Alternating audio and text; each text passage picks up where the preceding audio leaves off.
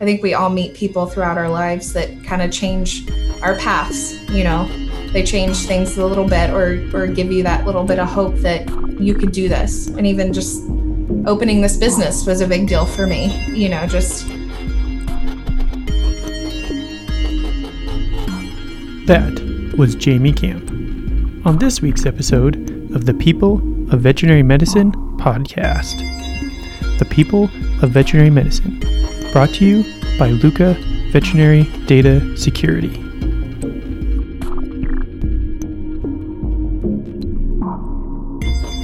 Greetings, DVMs, practice managers, vet techs, support staff, veterinary consultants, and podcast enthusiasts. Welcome or welcome back. In this week's episode, we are talking with Jamie Camp, CVPM for a hospital out in the Tennessee area. What I love about this episode with Jamie is that we were we started talking about the concept of how there's such high attrition rate in the veterinary space, especially among uh, the support staff, practice managers, vet techs. And I was curious how she has been able to stay in the industry so long and what were some of the key factors that have kept her in the industry. And that eventually led us into this idea of the people problem, right? Which it always comes back to the people. I mean, if if this project isn't isn't testimony to the importance of people, I don't know what is, but it just got really interesting because we talk a lot about the idea of the abundance versus scarcity mindset. Uh, if you haven't read Carol Dweck's book, uh, Growth Mindset, I think is what it's called. If you search Carol Dweck, uh, you'll see the book. We, we get in a lot into that that concept and how it has affected our lives in previous work environments and what we're how we're trying to apply the the abundance mindset today, and then we also get into a concept which is um, I think important in veterinary medicine, but just important as to society as a whole, and the fact that we really can't have tough conversations anymore. We have gotten to a point now where we look at people outside of our silo as bad people with bad ideas rather than good people with bad ideas. And I think the importance of that is is that if we look at people with as good people with bad ideas that opens the door to have conversations to try to say like hey i don't agree with you because of x.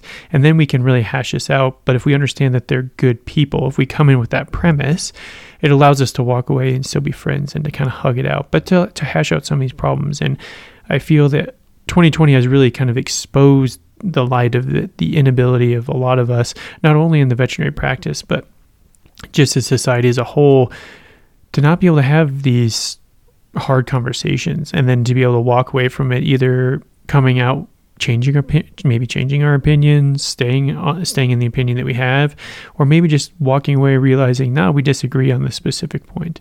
But I think it's something that's really really important, and I feel like we that Jamie has a lot of insight in this, and we could have talked about it forever. But yeah, so I think you'll really enjoy this episode because there's just a lot of meat there about a lot of the things that are going on, not only in the vet practice but in society as a whole when it comes to managing people and and being in a leadership position and what that really means and what we have learned from that. So, with that being said, sit back, relax, and enjoy the episode.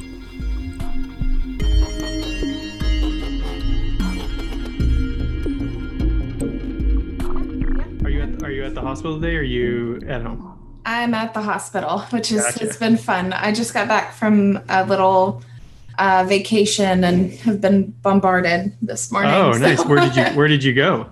Um, I decided to go to Savannah, Georgia. I found a little place in between Tybee Island and Savannah, downtown Savannah. Okay. Um, nice. Just to to get away for a minute. So, yeah, that sounds great. Yeah. Yeah. I've never, you know, I've been through the Atlanta airport, but that's been about the extent of my travels within uh, the, the state of Georgia. Um, yeah. Definitely like to, get, like to get down there at some point. There's quite a few places in that area. Like, um, my my sister in law was just somewhere in Tennessee that looked absolutely fabulous. It was like, yeah, looked like it was in the is it the Appala- Appalachian or Appalachian mm. Mountains that yeah, goes through Tennessee? Like Pigeon Forge or uh, um, Gatlinburg. Okay. Yeah. Oh, there's mountains on either side. Knoxville okay. has mountains too. So. Okay. Yeah, um, it probably was close to Knoxville. I think that's where she flew into. So. Yeah. Yeah. No, I, I love Tennessee and Savannah was beautiful, but I just I don't know. I just like the mountains of Tennessee. Yeah. So yeah, I'll, I gotcha. I'll, I'll always end up back here. that's awesome. Yeah. Well, great. Well, um, the way I always like to start is if you can kind of uh, just tell me a little bit about about your background and how you got involved in veterinary medicine. What led you to the path that you're currently on? Sure. Um, I actually started when I was 17. I got offered a position just to to help and assist the the technicians and the nurses. Um, and then I worked my way up. So I've been in six different practices in the last 15 years. Um, I realized early on, I was on probably my third clinic, and I was working with brilliant veterinarians and then I realized they knew medicine and they didn't know how to manage a practice. We had really high turnover, inventory wasn't managed well. Um, the doctors avoided conflict like the the plague, like they just ran away from it. So I decided then to switch my major. I was in college for psychology, and I changed it to business management and marketing. And then I have taken that a step further, and I got my CVPM, it's a certified veterinary practice manager um, certification, and I'm currently working on a HR certification that's not veterinary specific. Um, but I just I saw the need for it in the market, and I saw particularly in Tennessee. I've noticed it being a little bit different in other states, but I feel like the bar needs to be raised in veterinary medicine, whether that be you know AAHA accreditation, fear free status. Um, I just feel like there's so much room for improvement. And there's so many veterinarians that hesitate or refuse to embrace change or anticipate future that they just want to stay in their little bubble doing what they've always done. Um, so I'm the executive director of Blue Oasis Pet Hospital in Mount Juliet, Tennessee. Um, earlier or the first of this year, I started my own consulting business called Veterinary Practice Consulting um, it all kind of started with me helping out a veterinarian that's a friend of mine open her own practice. And I was like, well, I should do more of this because I, I enjoyed helping her and I enjoyed helping her set things up properly.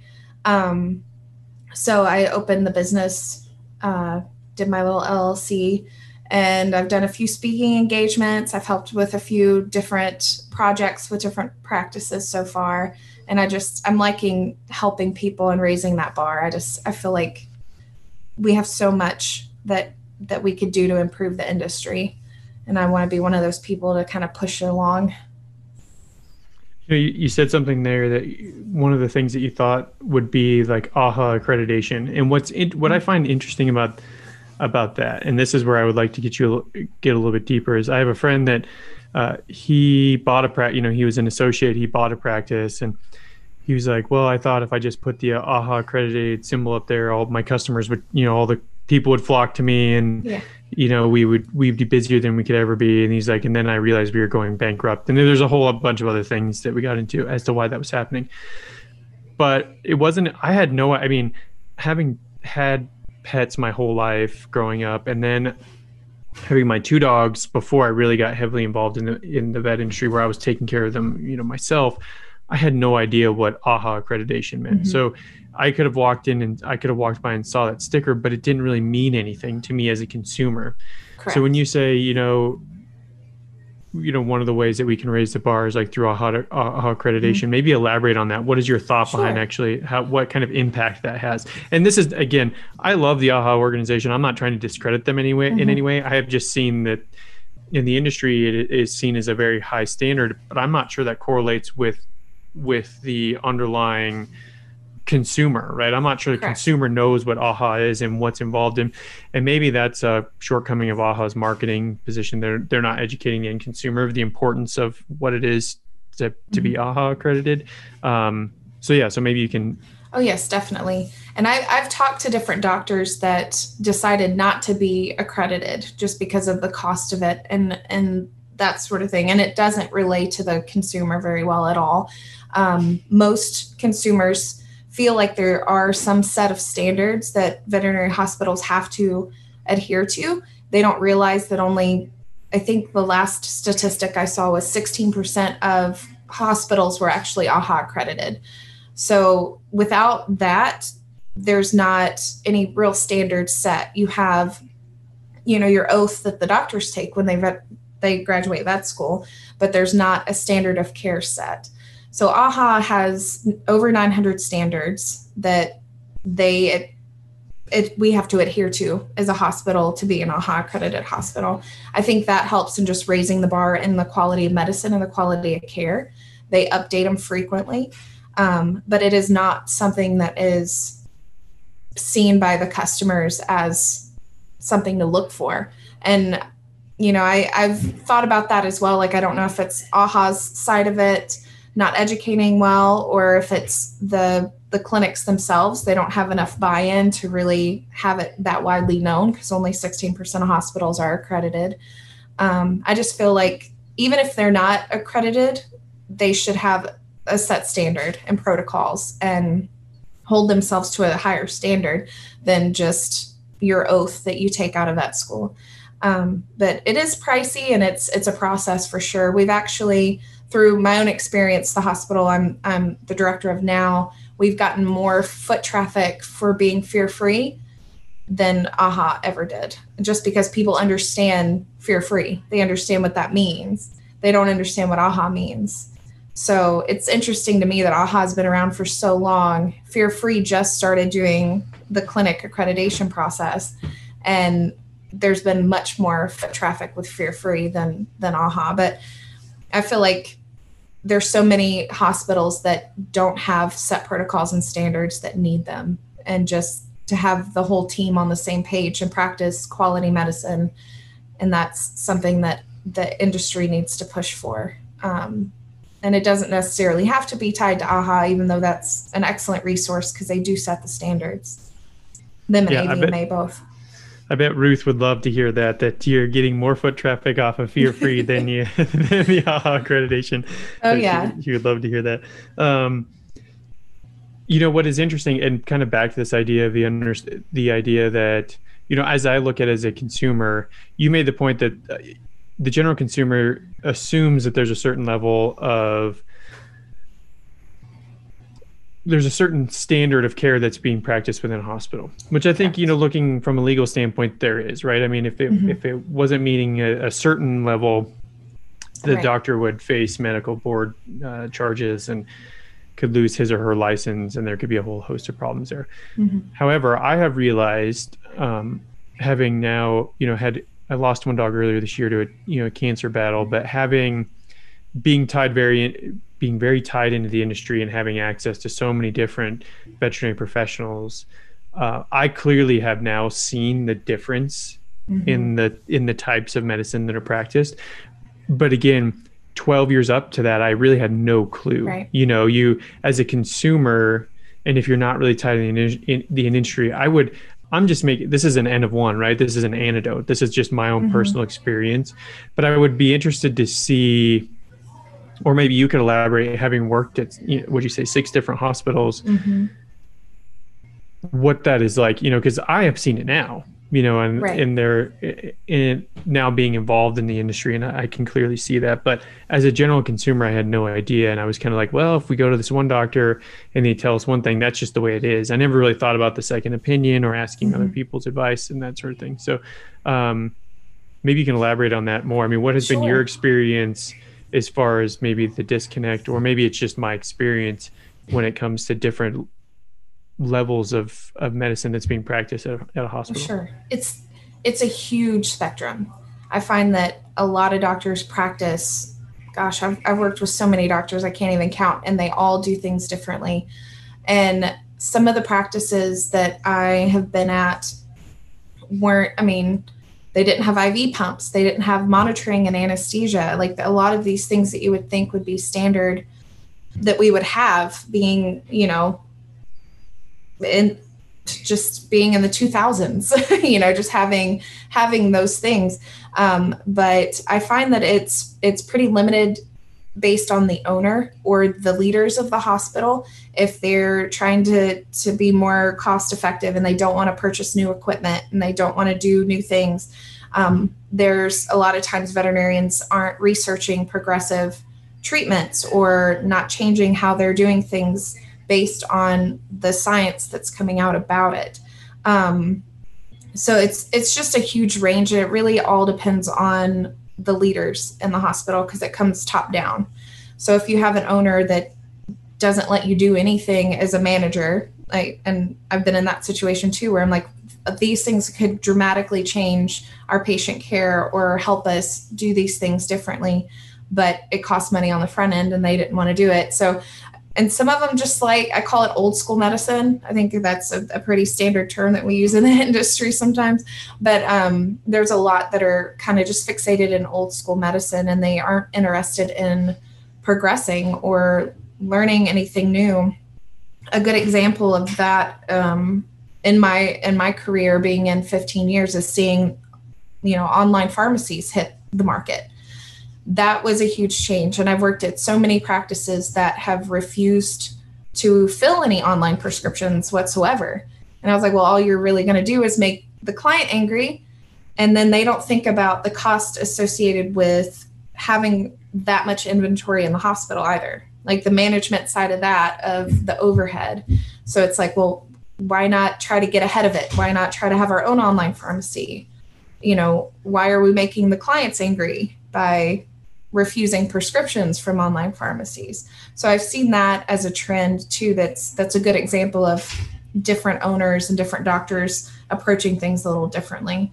Um, the practice i'm at now the doctors are extremely progressive and i love that about them. If there's new research that comes out that a medication doesn't work like we thought it, it did or it doesn't work at all like we stop prescribing it we do something different. We're not stuck on practicing a certain way. We want what's best for our patients. Um, and i think a lot of clinics too i've been in corporate medicine as well so it kind of goes with both of them in private practice. Um, it's not always about your your dollar you know if you practice good medicine the money will come with that. And i think so many times practices practice owners managers focus on just that dollar amount you know. How much can we bring in with grooming with boarding with pharmacy with these with surgery and they don't look at the quality of patient care being its own kind of revenue center it really is. You'll get those more high end clients that want to do, you know, the best medicine, that are willing to pay for it. The people that we used to send to UT before there were specialists in Nashville. Um, but it's there's just a huge spectrum there.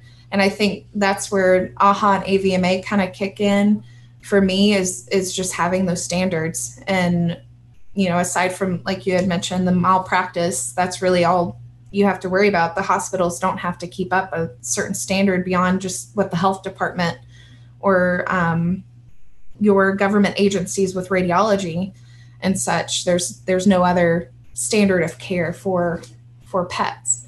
Um, other, I mean, AAHA sets that bar, and that's what we look at. But I do wish it was more widely known what you know that means and what kind of medicine you're getting and I also feel like the way we practice can change a little bit too, because when you take your child to the pediatrician, they don't take them in the back and you hear your kid screaming and they bring them back to you.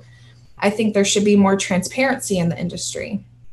And that gives owners more perceived value of what they're paying for too. If they're here and they watch a dental procedure and they can see the radiographs as they happen, they can see extractions that need to be done.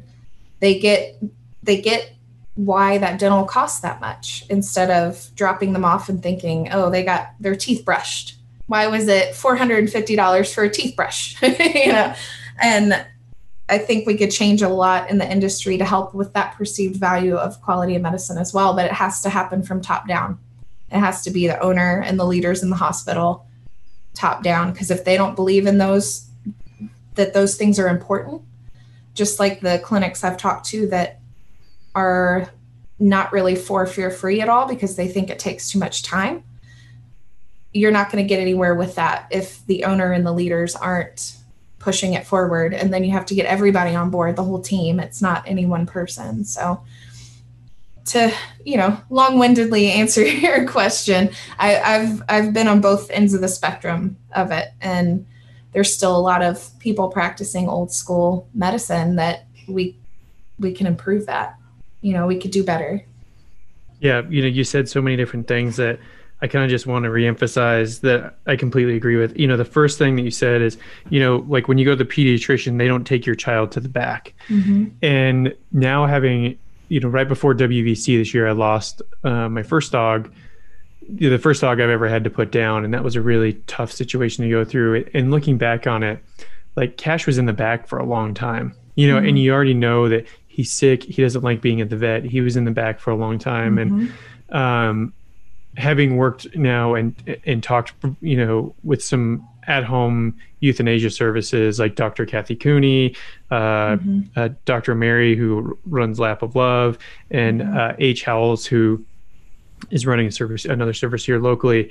Looking back on it, it's like now with our other dog that's getting old, I definitely would do the at home euthanasia far right. more, you know, before I did it at a hospital because I look back at that and I'm like, yeah, I mean, uh, I just had a lot of regret, right? I mean, it's just mm-hmm. now the last minutes of his life, and he spent 45 minutes in the back of a vet hospital, um, sick, and yeah, it just makes me re-question the whole thing. And um, I think you know, Kathy Cooney talks about this a lot about uh, you know changing that process in the mm-hmm. hospital and um, realize realizing those things. You know, I interviewed. Uh, Dr. Mary who owns Lap of Love, she talked about that. You know, her big thing is the education and uh, mm-hmm on the whole euthanasia side. And I'm getting into a little bit of a, a side sub, so I'll stop there. But yeah, I, re- I, mean, I really, I as a consumer, I can really resonate with that. Um, mm-hmm.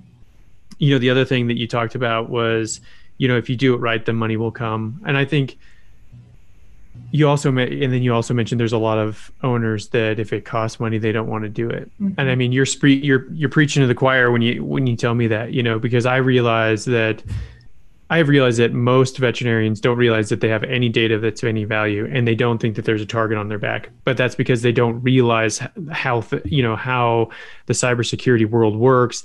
They don't understand really how technology works, and so really just puts a big puts them in the crosshairs. But they're like, oh, I don't have. Why would anybody want to steal my data?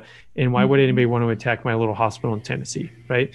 Yeah. And then it's like, and so my soapbox has been, you know, well, at least if I can help educate you then I've done my job. Whether you work with somebody else or you work with um, me and I help you, then I've done my job. And I've always kind of held that as long as you do it right, which is help educating that you know veterinary practices really do have data, then the rest will come. And I'm I'm a testament to that. And uh, I think I think you're 100% right that a lot more practices would kind of benefit from that.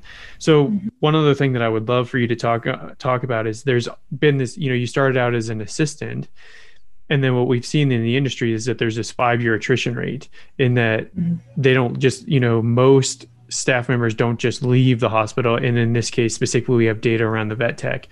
They don't just leave the hospital to go work somewhere else, they actually leave the industry. Mm-hmm. So, how is it that you've been able to stay in the industry so long and kind of had have stayed motivated to make change um, and haven't looked for areas of opportunity elsewhere? Sure, that's a great question. Um, and I've I've seen it happen so many times in my 15 years. Just wonderful technicians that get out of the industry because it is so hard. It's just it's it's a very difficult job to do. Um, it's typically underappreciated. It's undervalued. Um, there's so many things and it's so complicated because you're when you're a nurse, you're not or a technician, you're not just one thing. You're you're the dental assistant. You're you know the phlebotomist you're the anesthesia monitor you know you're everything. And um and it does compassion fatigue is real. You get into this this point too where you bond with your patients. And when it comes time for euthanasia or to let them go we feel that too. And it's just such a hard industry to be be in. Um my i just kept building on my skills because i whenever I was younger, I didn't think, oh, I'm going to be in veterinary medicine. Like that wasn't, I, I, had this job opportunity. I took it. I enjoyed it. I enjoyed educating clients and helping the pet. And then I saw these little needs in the industry. So I just kept building on it. If I hadn't have probably expanded on that, then I probably would have left the industry at some point. Um, but I, I feel like I could I could help other people and that's that's everyone's drive in veterinary medicine anyway. We want to help. And you know you have this whole industry with with people that just even having doctors value their time and pay like charge for their time is that's your expertise. You know that's they undervalue themselves as well. So it kind of has a cascading effect. But I just feel like we could do so much more in veterinary medicine, and I want to help as many practice owners as I can. I know even even corporate medicine helped those you know those clinics as well because what's happening that I'm seeing now is private practices are, are getting fewer and fewer. And because corporate medicine comes in and no private person can buy a practice that way, you know, and they're retiring. So they're selling out to corporate and it's the, the industry shifting to that. I would love to keep private practice. I would love to keep it and preserve it. Um, but that all kind of depends on, you know, the economy and how everything's going and and veterinarians retiring. But i just stay motivated because i, I do want to help those practice owners understand their business. You know it, it's their baby. It's it's theirs. And they have no idea how to do any of hr stuff or financial things bookkeeping. Um, they they don't even they weren't trained on that you know they went to school for medicine they didn't go to school for business so that's where where I just keep my motivation and want to just help people that way because um, it is it is a really hard job to do. Yeah, I would just I had interviewed uh, Dr. Jan Bellows, who is like a board certified dental specialist. He does a mm-hmm. um, he's kind of like he seems like he's the go-to guy for anything dental in, in the in the in the vet space. And what was interesting is is we talked about his lead up to becoming a dental specialist and from away from a general practitioner. It was a human dentist that actually mm-hmm. kind of took him under his wing that allowed him to kind of get interested in this and how to how to uh, because at the time uh, you know there it wasn't you couldn't become a board certified dental specialist mm-hmm. it really wasn't a thing what i find interesting about that is that there was somebody who was willing to kind of take him under his wing to kind of help him grow and further his career. And I and I can speak personally that if it hadn't been for a number of people in my life and my career, I wouldn't be where I'm at today. So, is there anybody in your life that has kind of helped you along the way in the veterinary space that has really helped keep you motivated? Oh, most definitely. Um, a lot of the doctors that I've worked with have have really pushed me, and and particularly um, the owner of Blue Oasis that I'm the director at she really gave me just full lead. She's like, you just you do what you need to do. We'll work on this together. And um, she encouraged me to get my CVPM as well. I was I was actually researching to do my MBA, and then I was like, well, that CVPM seems more applicable to what I do because you know we hire CPAs and bookkeepers, so I don't really need an MBA for that.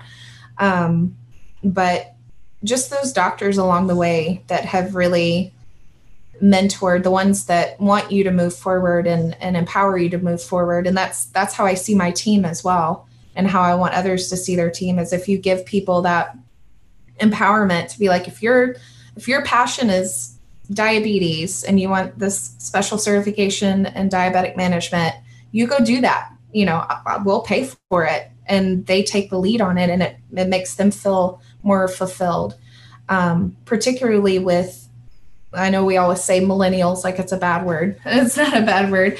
Um, but the statistics show that it's more about that job satisfaction that work life balance um, other things outside of pay that a lot of people focus on. And a lot of veterinarians that have been in the industry a long time just focus on pay and don't offer other benefits and they don't they don't have that knowledge of of what people are looking for now. Um, but i think job enrichment and having more work life balance like people that's what they look for. And you have a happier team and you have a team that's willing to help each other more. You have a team that's willing to go above and beyond for the clients because they're not dissatisfied with their jobs. So it's been doctors that have pushed me that way you know just to to empower me. Yeah you could do that. You could totally do that. I was like this sounds crazy. They're like no you can you can do that. And i'm like okay. So um just yeah. And some of the technicians i worked with have been brilliant as well in in that regard and just encouraging you know. I think we all meet people throughout our lives that kind of change our paths you know. They change things a little bit or or give you that little bit of hope that you could do this. And even just opening this business was a big deal for me you know just having that and knowing that I now have this title that I can go help someone else. And then it gives me more confidence to go reach out to practices that need help. Um, so a, a lot of people but but the doctors for sure. The doctors that are more progressive the doctors that want to see everyone succeed you know have been the ones that have pushed me along the most and kept me in the industry yeah what is uh what is interesting is you talk about this millennial issue and what's interesting is you know based on my I forget I'm not what is the generation before generation X or generation mm-hmm. Y or something I don't know what they are but to, you know where I was born like I'm in this gray area where it's like I'm not really one too. I'm not really yeah. that one you know mm-hmm. But if I look at it from my own perspective and trying to understand the millennial position I think it's you know for years I grew up watching my dad who worked in in the trades who was a plumber and this idea that you were I'm going to make a statement here that maybe is a little bit controversial, but it's something I believe in. I think we were sold this false idea that, you know, you go to college, you get a good, you get a degree, and then you um, you get a good job, and then you work really hard, and then you can have some fun when you're hopefully that you'll be healthy enough to live, you know, well into your 80s, and then mm-hmm. kind of enjoy your life for for 15, 20 years and to even throw another interesting wrench in that, you know, if we look at the SAD diet, the standard American diet, a lot of people aren't even living to 60, right? Because the because of health, you know, heart conditions and all this stuff. Because our diet is so terrible, and um, something else I'm very just very interested in. But I see, so I think you know, I watch people like myself that you know I have two degrees that I spent a shit ton of money on, and mm-hmm. not once has anybody asked me for my diploma. You know yeah. what I mean? And it, like yeah. you work really hard for those things, and they're like, and they've never once said like, "Hey, can I see that piece of paper you got printed with the Correct. the dean's signature on it to prove that you know you did graduate law school?" And it's like, I mean, I guess yeah. I mean, I had to send that stuff over when I sat for the the bar exam, but I have mm-hmm. never been asked for it, and so for me, I think it's just more of a position of it was like we watched this whole generation get sold this false narrative and this false idea and then we realized that there's just so much more to life mm-hmm. and you know my i've always had this personal motto for a long time as i've been going through my career which is like you know hashtag start living for monday because mm-hmm. so many people dread monday and it's like that means you dread you know if we look at it just on a week to week basis you're you're dreading like 80% of your week and then you're living for pretty much friday evening saturday day and then you probably might dread sunday because it's the last day and you have to prep for monday and so it's just this terrible condition and i think millennials have said no like there's mm-hmm. got to be far more to life than just grinding yourself away right. hoping that you're healthy enough to live for the next 15 to 20 years mm-hmm. yep and i i 100% agree i um my late husband was actually a philosophy major, so we had a lot of discussions. But um, it, it reminded me a lot of Alan Watts. Um, he was a professor that he's got some great things if you watch his lectures on YouTube um, about just that that false success, you know. And I think with mine and your your generation, we're in the same boat as being in that gray zone where it was almost okay. We're at a point where high school diplomas don't really matter anymore. So we have to take the next step to do anything with our lives and then we'll be successful if we get this piece of paper. And I just I call it my $50,000 piece of paper that's on the wall because that's what it is. it's a $50,000 piece of paper. And you know, I, I completely agree with that and I I feel like we we should live to to do more than just to a lack of of quoting Fight Club, but um we work our whole lives to make money to buy crap that we don't need. And then we die. Like that's that's the process. And and i kind of even though it's looked negatively on for millennials retaliating against that that whole american dream that we were sold um, i feel like it's a needed change. It's it's people to realize that you're not going to live forever. You need to do things you enjoy. You need to do things that make you happy that give you that fulfillment and take risks because there's no there's no success in not taking risks you have to take those risks to be successful in whatever you do and you might fail you know, but that's that's fine too. That's part of the learning process, you know. So I, I'm right there with you completely on that. I I feel like there there's a lot more to life, and I'm I'm happy to see rebellion, I guess, against the American dream because it it was it was a lie. It you know it was a lie. Yeah. So, and hmm. what's interesting, and Josh, because I know you're listening, you made it into another episode.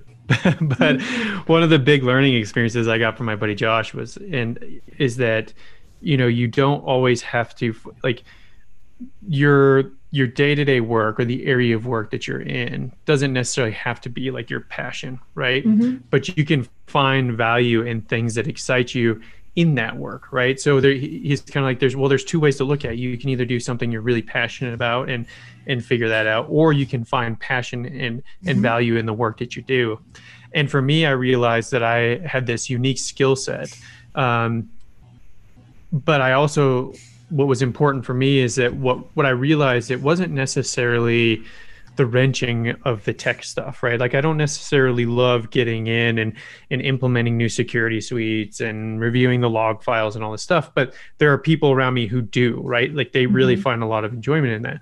What I enjoy is the creativity of seeing what what is happening in the world and what's happening in that landscape and how do we find problems to solve those, working with business owners to protect them in this creative problem solving and then have people who enjoy doing the wrenching let them mm-hmm. do the mm-hmm. wrenching work, right?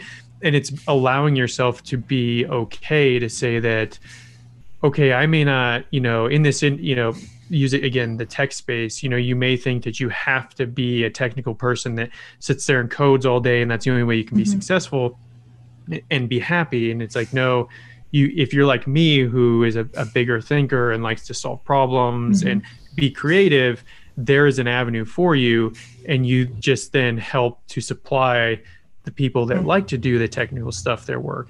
Um, so for you, how is it, it? And again, I could be making assumptions, but based on what you've told me, for you, there seems to be this underlying drive and passion in you to see change and growth.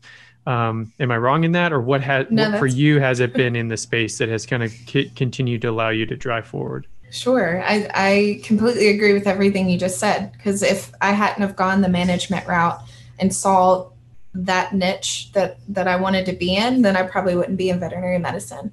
And it is there's and we're, we're different levels. I'm a person that does not like to be stagnant. If I feel like I hit a ceiling and I'm not growing, I get real anxious and I have to change something. So I constantly have to be spreading myself too thin. um, but there are people, you know, I have some of my best um, best technicians I worked with or nurses or or doctors are, are content being at different levels, like you were talking about. And some of them just enjoy doing this same day-to-day thing every day and they're they're happy with that and they find joy in that. And I think it's important to know where you stand with it. And if you are a bigger problem solver and a thinker, I'm the same way. Like I want to I want to solve these big issues in the industry can I do it alone? Absolutely not. you know, I have to have a whole whole bunch of people. Um, and I recently joined uh, VetPartners, which I was excited about too, so I can meet and network with more people that are are better versed at things that I'm not as good at. So if I have a client that needs help with, particularly the one area I'm not real confident in is uh, valuation for sale of practices and acquisitions. Um, but I met somebody about partners that that's what they focus on. So I'll let them handle that and I'll focus on fixing their HR or their standard protocols or whatever I need to do. Um, but definitely, I, I, I feel like we should network and help each other like we're we're in this all together and your your tech world is all together. And it's probably like the veterinary industry where you run into the same people again and again which is always interesting years later. Um, but i feel like we should let our guards down and recognize our strengths and our weaknesses and recognize somebody else's strengths and weaknesses to see how can we make this better? You know how can we help this client or do this better? Um, so definitely i'm i'm right there with you. I i have to continually be doing something else or i'm i'm not content. So. Yeah one thing that i it, as you were as you were talking about that that you know you're talking about this concept of something that I always tell everybody, and then I I live by. Um, you know, I was recently having a conversation with a, a bigger a bigger group, um, a buying group, and you know, and I we were we were you know we were talking about structuring a deal and, and what that looks like. And for me, I'm like, you know, I don't have any problem being transparent uh, because rising tides rise all ships. You know, and that was kind of something mm-hmm. that you're talking about. Like we should, if we all help each other, you know, the, the tide rises and it rises all ships together, which I think, which is I find interesting, and I I feel like it's such a rare mindset. Um, mm-hmm. I've had a, you know, I had a coffee business and a coffee venture a while ago because I love specialty coffee, and my business partner then had very much a scarcity mentality right? It was mm-hmm. like anybody that opened up in the market um, it was immediate competition and you know how can we take them down? How can we you know and it and it was that mindset that I was like okay I have to cut my losses here and move on because that's just not the way I work and that's not the way I do business. And in the same thing in my technology career. Um, I've worked with so many business owners where they have this just absolute scarcity mindset. Mm-hmm. And anytime that somebody steps into their world or even becomes maybe consider slightly considerably considered mm-hmm. competition, it's an immediate threat. Mm-hmm. How do we take them out? How do we how do we make sure we can make sure that everybody knows they're losers, right? And we're right. the best. And I've always hated that. And mm-hmm. I've hated that mindset because for me, I'm like, um, you know, from a theological standpoint, it's like, you know, uh, you know, it's like if somebody asks you to, to carry their, you know, to, to carry their, their tools, you know, mile, go two miles. And mm-hmm. so there's this idea of really kind of working with the people and, you know, turning the other cheek and this sort of thing from mm-hmm. an, from an actual enemy standpoint. But that aside, I don't think that most people are enemies. I think that really there's so much that we can learn from the people that are in our space. And we all have customers that are going to be really unique to us and what we do that are really, Definitely. where again, this idea that rising tides rise all ships, where the best thing I could do is to tell somebody, you know what, I don't think we're the right fit, but I know somebody else who might help you. Because me just referring them to somebody that's really going to help them, if they hear of some, you know, at some point, you know, just thinking about it monetarily, they might be like, you know what, I did talk with this one technology guy. We weren't the right fit, but he might be the right fit for you, you know, and it just it's just better for everybody. And so with you kind of doing your own where I'm getting with this really long-winded question is that, you know, you're kind of doing your own independent consulting and before we had before this call we had another call and you had mentioned that you know you, the owner that you work with now is okay with it and mm-hmm. I, I would love for you to elaborate on the idea of the owner that you're working with now being okay with you helping other practices because sure. for a lot of people like the examples i get given that would be seen as a threat right like they hire Definitely. jamie you know i hire jamie to, to help me get better not to help my competition get better right so maybe elaborate on that a little bit definitely i, I that's this is a great topic and I get excited. Um, I feel like like you were talking about with it's the same in veterinary medicine. There's a place for vaccine clinics. You know, there's a place for, you know, your your vet meds, your VCAs, and then you have your specialists. Like there's a whole spectrum of of different types of services. And um, the clinic that I'm in now, we whenever we were opening the the owner was told by multiple people like you're crazy for opening a practice here because there's so much competition right here. And there's 11 practices within a five mile radius of here. And my brain goes to how can we differentiate ourselves? I could still refer somebody down the road to a vaccine clinic that's you know if they, if they don't want a fear-free experience like if they get frustrated with us for you know sending them home with medications to come back later for a visit to make that visit easier. If they want us to hold their pet down and get it done as it were there's other practices that can do that you know but we're we're not it because this is what we do. This is our culture. This is is what we find as being important. Um so there's there's that huge spectrum and i i think that there's room for all of those different types of practices as well um, but the owner here, and she's she's always been very encouraging of, of me to do things like that. Um, she's not worried about me uh, helping competition. And I try to be mindful of just not helping you know a certain radius because even with veterinarians they usually have to to sign a contract that says they can't get a job 12 months after being here within however many miles um, so I, I try to be mindful of that so most of the practices that i do help are beyond you know 10 miles of here um, or they're for companies to help speaking engagements or, or different things. Um, but she's never been worried about me trying to take our culture away because I, I know this is Blue Oasis's culture. You know, this is what we've worked really hard for. So she's she has faith in me for that as well. And then I customize everything. So if I'm with a doctor that, you know, has no interest in say having nice lab equipment you know i can work around different things and what they need for their practice or what they need to get their team cohesive or you know whatever area they need help in um, i can customize to what their culture is and what their vision is because that's where it all comes from is their culture and their vision but differentiation is is so important in veterinary medicine and all industries really you have to offer something a little bit different than the people that are immediately around you. So you have to think about that and what can you do, you know, to make that different. So we have a whole different experience here for our clients than than I've had at the other practices I've been at. Um, but we we've structured it all that way, you know. So it's she's very she's she's been wonderful. She's been very wonderful to encourage me to do different things. I can throw ideas off of you know back and forth. And she has her own little gigs that she does on the side too. So we just kind of have that understanding not to cross certain boundaries.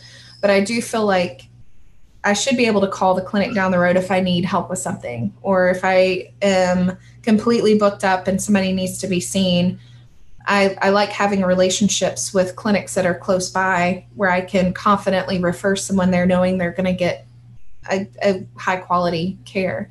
Um, so that's another mind frame in the industry that I would like to break down is that whole cutthroat kind of these are my clients and I'm going to keep them here. You know, it's like, no, we need to really think about what's best for the pet and be advocates for the pet and help to see where the owner stands with this and have have them go where they need to go to have the best care and we we send out to specialists quite often as well if there's cases that are that need more attention or need um, 24 hour care and we're not open 24 hours we refer them to be at, at the er the specialty practices and i've worked with a lot of clinics that they don't want to do that because they want to keep all that revenue center they, they want to keep that revenue in house i'm like but there's nobody here overnight so that's not what's best for the pet so send them somewhere where there's somebody in, somebody's going to be there to watch them all night. And yes, we're going to lose some of our own money doing that, but that's what's best for the pet, and the owner will come back to us.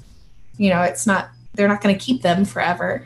so, it, it, I wish that I, I I hope that I can break down that a little bit more and have more of a a cohesive relationship in the industry with other practices and them learning that they can rely on each other you know if if i need and i have one clinic down the road if i run out of stuff or they run out of stuff we call each other and we'll exchange things and and it's helpful to have those resources and not burn all your bridges you know just because you want to be stingy with your little bubble you have you know?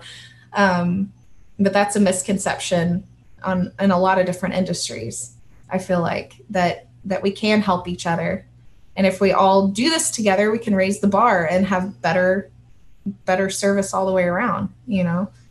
And preserve private practices that way and make corporate medicine high standard as well. So yeah you know i think for me in, in all cases you know like you talk like listening to you talk talk about it it's because i can hear like in, in your tone and the way you talk about this referral idea Um, just like Debbie Boone, another great, another great woman. Oh, I love Debbie Boone. Yeah, um, she's one of my she's one of my superstars that I call on all the time when I need help with yeah, something. exactly. Yeah. Exactly. Me too. At least I know I'm not now. I'm not the only one who's bugging her, so that's great. No, no, she and I always I'm Yeah. like, I'm so sorry, I'm emailing you again. But she Yeah. always she always puts a lot of thought into her responses and she exactly. she's wonderful. She's she's like she's a little idol of mine in the Yeah. CVPM world. Yeah. yeah exactly but she you know she had she had told me the same thing you know she was like when i was a practice manager i felt confident if we couldn't get somebody in i felt confident in referring them to another practice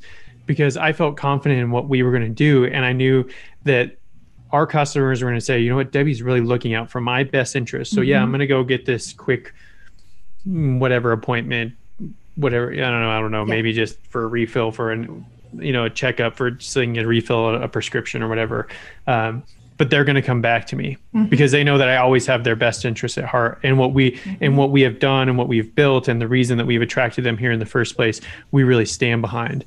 And looking back you know hindsight is always 2020 and so looking at my own personal experiences again in those other businesses that I was involved in like the business owners never they they are not confident in the product and the service that they they are offering and I they at the end of the day they don't really believe in it. And then what is interesting is because you also mentioned earlier that you know when it comes to staff, it's really kind of a top down approach. Mhm.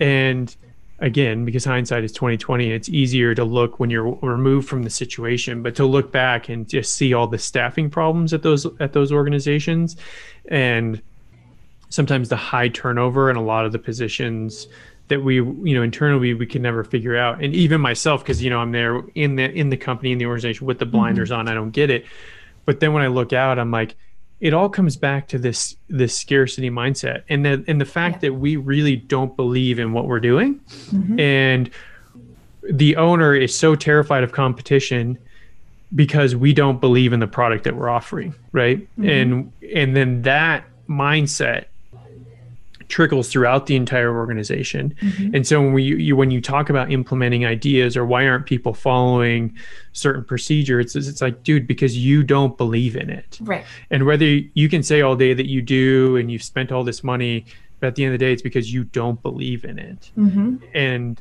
just- and people you know like animals like right they can Mm-hmm. read us without us actually talking to them and and and instinctually it's like we're almost like like getting kind of back to our animal instincts and we can Mhm. read these signals and the and the lack of confidence that comes down from ownership and so we're like well they don't really believe in it even though Right. they're saying that i know inter- intrinsically that they don't and it leads to all these problems hmm so I would love for you to elaborate a little bit more on this idea yeah. of this top-down approach and what you've seen in, in situations like that. Oh, sure. Um, I think you have to have that buy-in 100%. And I also see veterinarians or owners or managers they'll they'll create a mission statement or a vision statement and they leave it the same for 25 30 years. I feel like if you have to have buy-in with your whole team. I had a whole staff training session where I had everybody write down their whys of why they were here, like specifically personally, why why are you here? And then we found common ground and we built a mission statement, vision statement off that. So if you have that buy-in and everybody believes in why we're here, that builds that confidence. And then you don't have so much of, of that fear of threat in the industry. And I, I feel like that builds your culture from there. So if you have if you don't have a good mission or vision statement, you don't have buy-in from your staff, you don't have the confidence of your owner, yeah, you're going to have really high turnover and people that aren't confident in what you do or I've even seen technicians that will refer clients somewhere else because they know they're not going to get good care where they're working. And that's it's sad that that that's how that goes. Um, but it has to it has to build from that why but why are you here why are you doing what you do you know why just think of it simply like that and then build off of it from there and i've told other practices too. It's like don't be afraid to change your mission statement. Like this isn't something that's etched in stone. Like you can change it to fit what you're doing now or you can change it to be what you want it to be because you want to change your culture and you're taking steps to change your culture. So it, it's it's always going to be that top down. If you don't have the top leaders on board and the owners on board then it's not going to work very well because um, they're like oh if, well, if they don't care about it then why should i care about it? You know? Um, but I, I feel like it's it's so important to have everybody's perspective and everybody's why to build that rather than just pushing it on people. And they do that a lot. They'll create something and just say okay this is you have to memorize this statement. This is our our mission statement and this is what you're going to live by but just memorize it and you don't have a say in it. And it should be open-ended it should be participation from everybody because that's where you get that job enrichment. That's where you get satisfaction of of what you do and why you do it. Um, even practices I've been at that your your worth was basically calculated by by the dollar amount or how many patients you saw that day. You know how many did you get in and out quickly? They would time how how long you're in exam rooms. I was like it shouldn't be about that at all either you know it, it should be about your patient care. Yeah it might take a 15 extra minutes to explain to this client more thoroughly how to give this medication at home but then they're going to be more successful. The pet's going to be healthier and they're going to come back to you you know? So it's it's very much a top down but i feel like more people should be open to change and open to revamping things and having input from all the parties involved even your your kennel staff you know it's everybody. Why are you here? What makes you happy? Why do you show up to work? You know, and that that creates a different culture and a different atmosphere just right out of the gate with that that one thing. Yeah. And, you know, sometimes I think it's as simple as, you know, as I listen to you talk about this idea of like, well, here's this, you know, mission statement, you know, buy into it. Mm-hmm. And, and then I, I was in a situation where I was like, why, why does it feel like nobody's really, um, you know why why aren't the, why isn't the staff buying into this? You know like uh we did have you know upper level management work on the on this and we came to this consensus and and yeah but why is nobody buying in on it? And for the longest time i was always trying to work on ideas of like how to get people more engaged with it. Okay well maybe it's because we're presenting it wrong and there is an active engagement but then i realized and having been in in personal situations where I realized again it was, like we had these values, but again the top down didn't believe in them.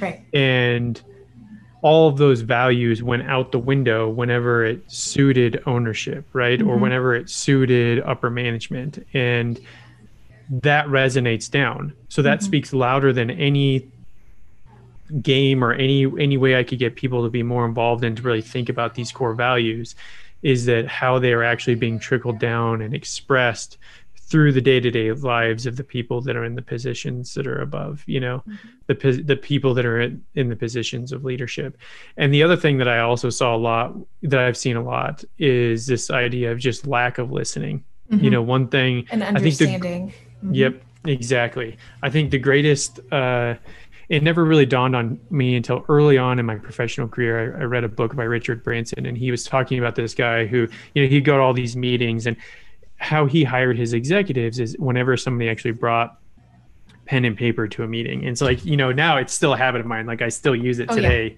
Yeah. um, and he's like, because these people are actively listening and they're actively taking notes.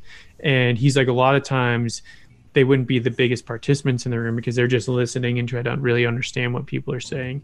Mm-hmm. And what I've seen so many times from leadership is just a lack of listening. I can't tell you mm-hmm. how many times I've been in like a management role and I've had, you know, techs or people underneath me come to me and say like, why are we doing this? Like, mm-hmm. I don't get it. Like, these are things that I know. And I just want to kind of be told where I'm actually missing my step. What am I mm-hmm. doing wrong?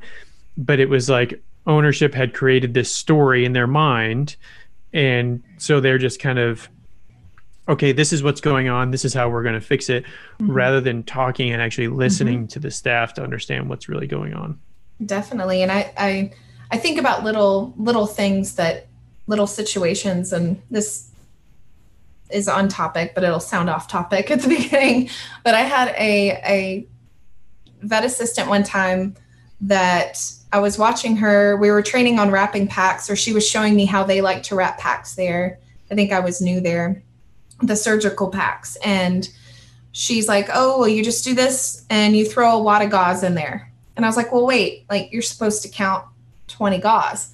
She's like, Oh, they've told me that, but I don't know why like that even matters. So she was uneducated on why there needed to be 20 gauze. And I remember stopping her. I was the new kid, you know, but I stopped her. I was like, no, they have 20 in case they're in an abdomen and they put the gauze in there and then they count their gauze before they sew the pet back up. You know, you got to count your gauze, make sure you have all your stuff there. Like that's why there's always 20. There's exactly 20 gauze. And she's like, oh, well, nobody's ever explained it to me. Now I know why there has to be 20 gauze. So I think that things like that, as simple as that can seem, but as big of an issue as it could have been, you know, not having those, having 25 gauze and not 20 gauze. Um, little things like that, just understanding the perspective. I spent a lot of time with my team ex- explaining to them or getting their input. A lot of the decisions that I make aren't just executive decisions. I want input from the team. Sometimes they are executive decisions. And in those cases, I take time to explain why it's important because otherwise you won't get buy in at all. You know, because if you're just told, if you just tell them they have to do this and they don't explain the why, they're not going to see it as important at all. So I, I, I think about little little times in my career where that has popped up. Um, but it, it comes back to communicating effectively and knowing how to communicate with people and help them understand things you know? Yeah and you know thinking about it there's so many times where now i feel so bad. Um again I, it was a learning experience and i learned a lot from it but I, a lot of times i feel really bad because there were technicians that were under me that you know in the technical space especially in the IT world, a lot of times the field technicians it's a really tough job and a lot of them aren't very customer service customer service centric right and mm-hmm. that's the biggest complaint is like they're just not very, they're kind of rude and seems like they're talking down to me and um, I, i've had a number of technicians where you know they were getting bad customer reviews and rather than coming to them and saying well explain to me the situation why do you think the customers you know why do you think mm-hmm. they had a bad experience with that or what was you know really listening to them i just went to them i'm like dude you got to get your shit together mm-hmm. you know what i mm-hmm. mean like you can't just go in there and act like you know everything and then be upset that they don't and you know just and then just kind of like essentially just this kind of aggressive like dude just get your shit together right You're like right. focus on customer service and at the end of the day man like how many times did my decision in how I then looked at that person and then reported that up the chain, which eventually made them lose their job. How many times could I have approached that differently, which maybe would have allowed that person to be successful and not kind of put them in a position of, you know, losing their job and having having to move on. And you know, I, I, to kind of bring it back to a vet example, it's like sometimes with you know animals and their behavior, sometimes it's not the animal's fault. It's it's the owner's fault, right? That these mm-hmm. animals have these bad behaviors, and sometimes, not to say that people are animals, but I think it's just like a leadership approach. A lot of times, it's a leadership problem, not necessarily an, right. an employee problem. And not to say that there aren't times where it's just somebody's just not the right fit, and you got to figure out how to make that work. But yeah, mm-hmm. there's a lot of times I do feel some personally, I feel regret, like. Ah, I should have mm-hmm. approached that totally differently. Um, but I guess now moving forward, you know, within within my own organization, I, you know, I, ha- I have these goalposts, right? And it's like everything with anybody that is going to work for me or with me in this organization knows that, you know, if it doesn't help to keep a to help inform the veterinarian of the value of their data, and it doesn't help mm-hmm. them protect it in some way, it doesn't matter what else is going on. Those are the goalposts. So every decision mm-hmm. is made off that, regardless if it makes or makes or loses the company money. That is our goalpost. That's how we make decisions. Mm-hmm. And uh, yeah, it's definitely has been a big learning curve for me. And I think I'm going to have a lot more problems, you know, down the road that I'm going to have to learn from. I'm probably going to feel bad from, but uh, well, that's how we it learn. sucks sometimes. People are involved. Yeah. yeah. But as long as we adapt and and evolve it, and even on a psychology standpoint, each person's different on how how to approach them more effectively. And I've done exercises with the team where they've had to do these surveys to figure out, you know, even personality type surveys to figure out do you are you a very direct person? Do you like somebody just to tell you what you did wrong or do you want it open ended? Do you want to be more in control of learning from your mistakes? Like and it, it's it's very much um, filling out how how people take different things and learning how to approach them differently to get through to them. Because you know if you don't get through to them not, like you said nothing's going to happen nothing's going to change if you don't get through to them and it takes different approaches for different people. And that that's my psychology brain that kicks up but it's like you have to figure out where they are and doing so, I notice when I come in if somebody's a little off, and then I can pull them aside and be like, "Are you okay today?" You know, and just having that touch base and having having that, um, I guess, open door policy as as management to be like, if you need to come talk to me, I can try to help where I can, even if it's just to listen. You know, and they appreciate that. But that gives me more insight as well on what can I do to be more effective as a leader? As a leader and a manager are two different things. And and one thing that's always stuck out in my head too, or, or from school, was that people don't leave organizations; they leave bad management. When you lose team or a staff member or have turnover, they they lose the management. You know, they leave because of management, not the organization itself or the organization's values. So it, it all comes from there. So it's it's always kind of a walking a tightrope, you know, trying to get different personalities to work with each other and the clinic that I'm at currently, like if as as we've grown and gotten bigger, I've, i was the only full timer for two years, and we've been here seven now, and I have 16 employees now. Um, but just as we've gotten bigger, the different, you know, different obstacles I've come across or things that I've done that that I now know that I can do better, you know, and I I do better with new hires because I I fell off, you know, on the first few hires learning it this way. So as long as for me I I don't really have regret on a lot of things. It's just how can I do better every day? It's like how how can I be better and do better every day?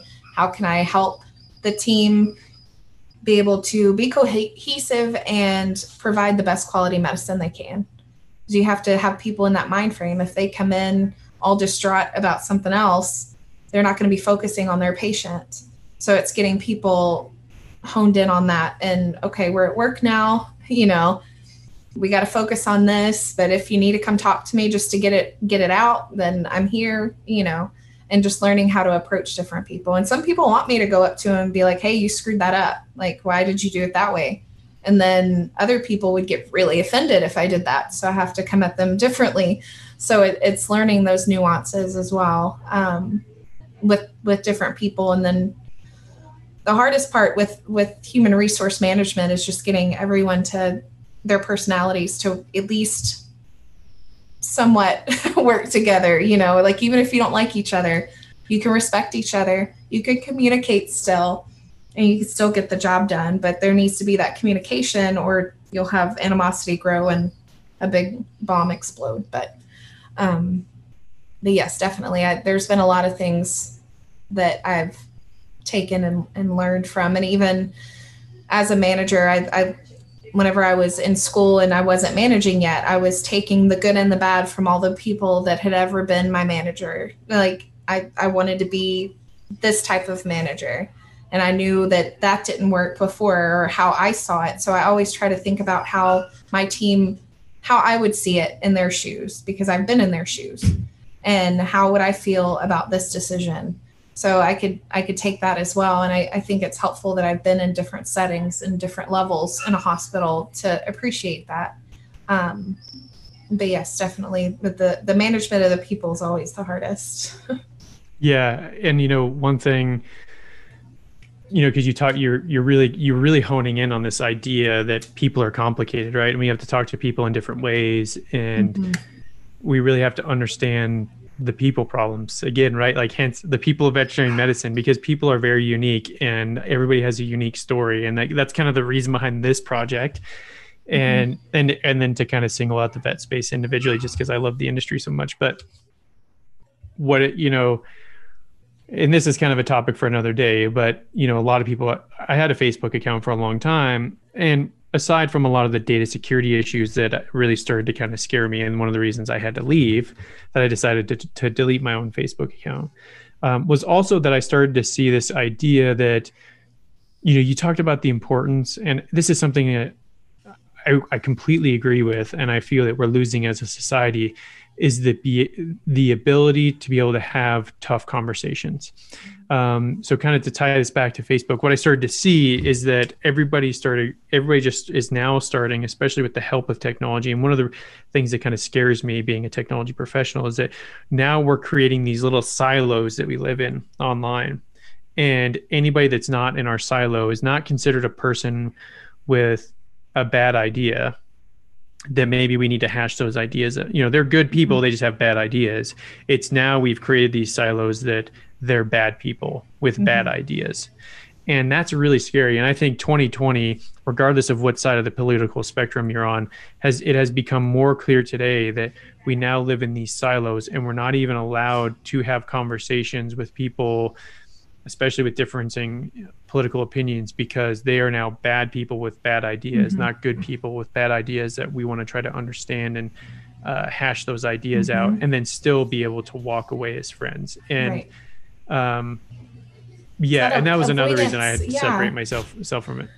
Avoidance of conflict. I find that to be one of the biggest struggles. That and accountability, um, being the biggest struggles of a of a team. Um, but even like you were talking about on in Facebook, like having people behind keyboards where you're not sitting face to face so you can get as heated and get angry and troll people and you can do these things that take up a lot more energy than you probably should be spending on it but you know it's like do you really have enough energy to just follow this person all day and comment on their posts but i think if more people can be more open-minded learn how to communicate more effectively because the social social media market in general has taken away a lot of our communication and how we can effectively communicate with one another.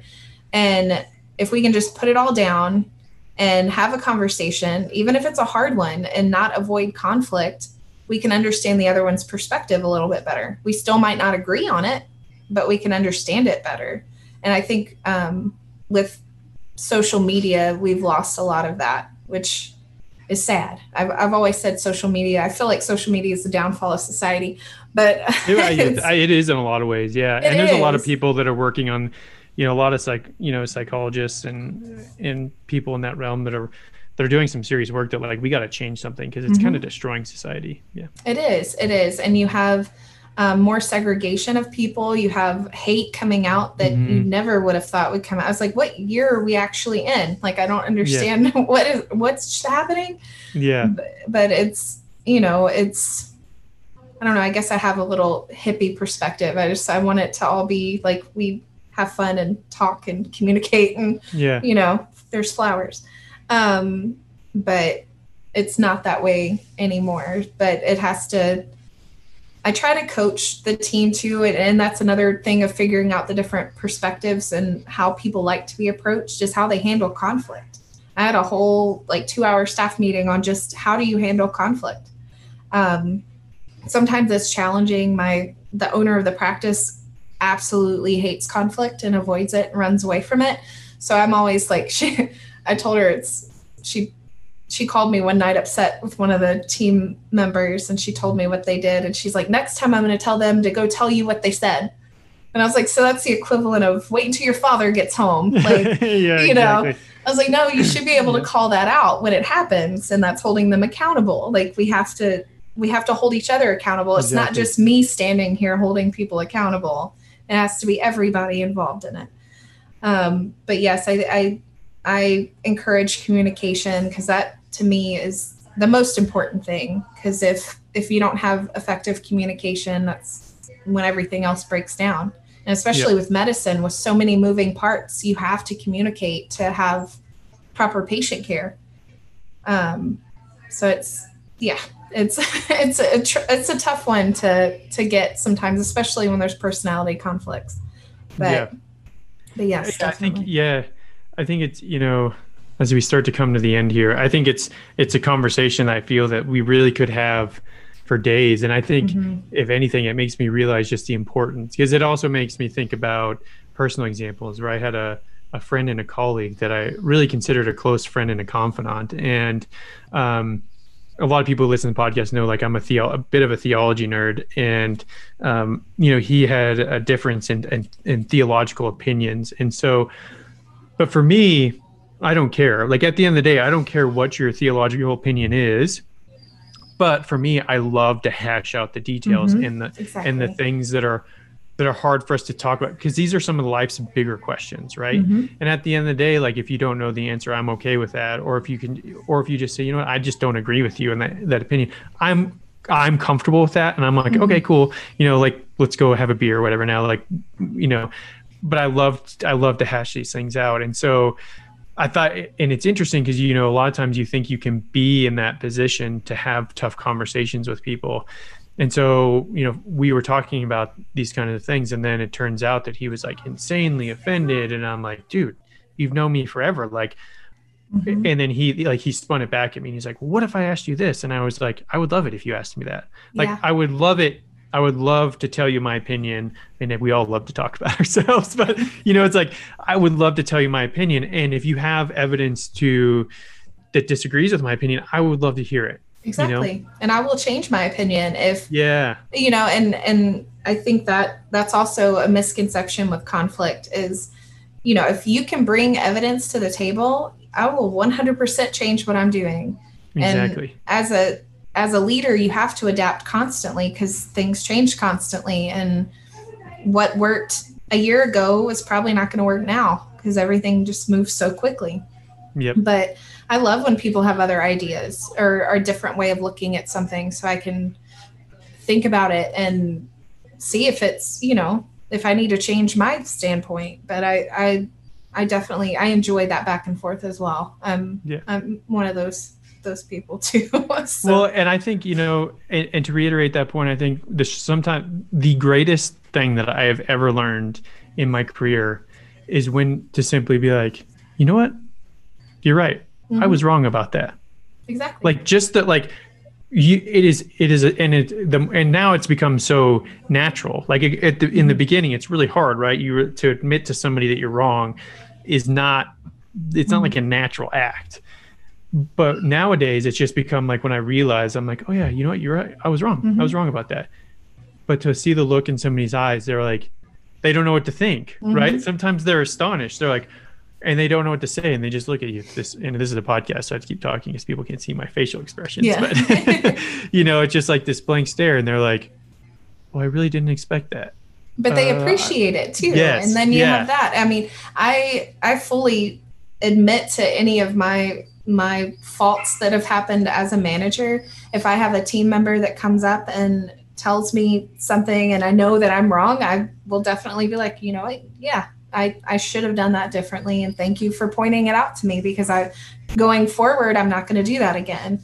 You know i i i very much I appreciate that because that's the only way for us to grow. I mean, that's how we learn and grow is is by making mistakes or learning different perspectives or you know finding new research or just all of these things that make us human beings and make us grow. Um, I've always been open to that, and I, it- like you said, it, it was it's hard at the beginning to be like, okay, I'm the leader. I'm supposed to always have the answer, but I don't have the answer right now yeah and and I'm okay with telling them that. If I have somebody come to me with something, I'm like, I that's a good I that's a, a good catch, and I will try to find an answer for you. like, but I don't have Yeah. one right now.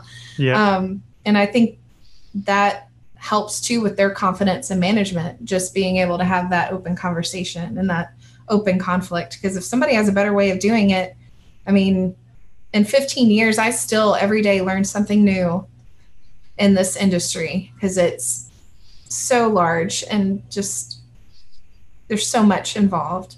So, and I, I love it. Every day I get to learn something new. I get to learn a new weird word or, you know, a new something. yeah, exactly. Yeah. So, and sometimes because the doctors, they're they were both valedictorians, like the the two doctors I have. So they're walking encyclopedias, and sometimes they'll say something. I'm like, wait, do it again. Do it one more time. yeah. My new favorite's Borborygmus. So. oh, nice. That's that was a yeah. good one. I got no idea. You, I have no idea what you're you're speaking Latin at that. That's point. that's the stomach noises that Oh. whenever your stomach's Oh. upset and it makes Yeah. noise. That's Borborygmus. Oh, interesting. I have a dog that's going through that right now, actually. So now I know the actual term. That's actually fascinating. Yeah. yeah, I, I I don't know. I just I like weird stuff Yeah. like that, and I'm like, wait, say it one more time. Let me make sure I get it right. Yeah. you know. But Yeah. yeah. But I think, yeah, I mean, as uh, before we wrap this up and, and allow you to kind of talk about what where people can find you and learn more about you, you know, I think you you say it greatly, and I think again, not that this is a political podcast, but I think you know, when was the last time in this country we ever saw a, politi- a political leader, regardless of what you're put again, I'm not telling you to choose a political side here, just admit and say that they were wrong about something, right? Mhm. and think about the impact that that would have on our culture and our society um, if like the leader of our of the Uni- the free world the united states could stand up on a podium and be like you know what? We thought this was the right thing but based on new evidence we realized that we're wrong. And it just seems that like you know we're always in this position to double down on things that were even were Mhm. wrong but now we're going to double down on it and prove why we are right about that rather than just Mhm. saying we were wrong. And i think you make a great point that probably the best thing that we can do as leaders in our smaller organizations around people is is probably just the power of it, uh, you know, of admitting that you were wrong about something and, Yeah. and how that really embodies and empowers your staff to actually feel comfortable. And as Josh says, you know, gives them the psychological safety to come to you. Um, Definitely. And not so just that- ditching an idea either. Like maybe it just needs to be amended. And and that has happened we've seen a lot in in politics is just even though a one idea that we tried didn't work 100% or isn't completely foolproof that doesn't mean we can't expand on that but instead it's either we have to put all of our effort into proving that it's perfect or we're going to ditch it completely because it was complete failure like no maybe it was the right track but we just have to change it some we have to exactly. build on it so Yes, exactly. yeah Yeah. Well, and then that's I think that's the other idea too. That a big takeaway is that people aren't perfect, but yet we, but yet for some reason we as people expect that people in leadership positions are perfect, right? Mhm. And I think if we can start to break those barriers down and say and realize, no, we're all people together. I just have to be in a different position than you um, because of this level of expertise or whatever, rather than. Um, yeah. And then I think that's where it creates more problems because we expect our leaders to be perfect, but people Mhm. aren't perfect. So, with that being said, um, where can people find out more about you? Anything that the, the advertisement soapbox is yours. This is completely sh- shameless self promotion. Feel no Okay. shame. Tell everybody anything you want. They, they Okay, have. awesome. Um, well, I do have a website. Um, I'm trying to get original content because it's a little generic right now, but it's veterinarypracticehelp.com.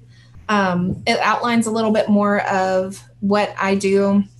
I can work with specific projects, or I can do if it's a more um, more consecutive. Like if there's a lot of issues to work on, then I could design a contract for that or speaking engagements. Like I'm pretty open to whatever somebody needs to help grow their business and just help them understand the business side of veterinary medicine instead of just flying by the seat of their pants, which is typically what happens, or they're trying to triage something constantly instead of thinking forward on how to make this business better. Um, but it's veterinarypracticehelp.com. I do have an email as well that's attached to that um, website. It is Jamie, J A M I E dot camp, C A M P dot, there's two dots, dot CVPM at gmail.com. Um, and you can reach me those ways as well. Um, my phone is 615 809 4094. Um, but yes, I'm I'm completely open to helping with various projects if it's you know single doctor practices new startup you know trying to triage a practice I, I worked with one veterinarian that was buying a practice that was it was scary, you know, on everything that we're taking on, and they're trying to change everything about it now. So it's it's interesting to see the different areas. But um, yeah, I'm open for. I've done staff training on different topics. Um, really anything on the business end of veterinary medicine, if it's HR or finance or inventory management, protocols, DEA reporting, OSHA, just whatever whatever somebody needs, I I can do that. And if I if it's a place I'm not confident with, I will find somebody to help them. so awesome. Yeah, yeah. So that's that's me. It's veterinary practice consulting is the name of my my business. So awesome. Yeah. Well, thank you, Jamie. It truly was an honor. I feel like we could have kept we really getting into the meat of things. We could have kept talking forever, but yeah, it really was an honor. Thank you for taking time out of your busy day to chat with me. And yeah, if there's anything I can do to return the favor, please don't hesitate to ask. Oh, awesome. Well, thank you for inviting me. I've, I've enjoyed it a lot. I, I, I feel like more, we need to do more things like this yes, in the world. Exactly. Yeah, that's so, right. Yeah, yeah, definitely. Awesome. Well, thank you, Jamie. I appreciate it. Thank you. Bye.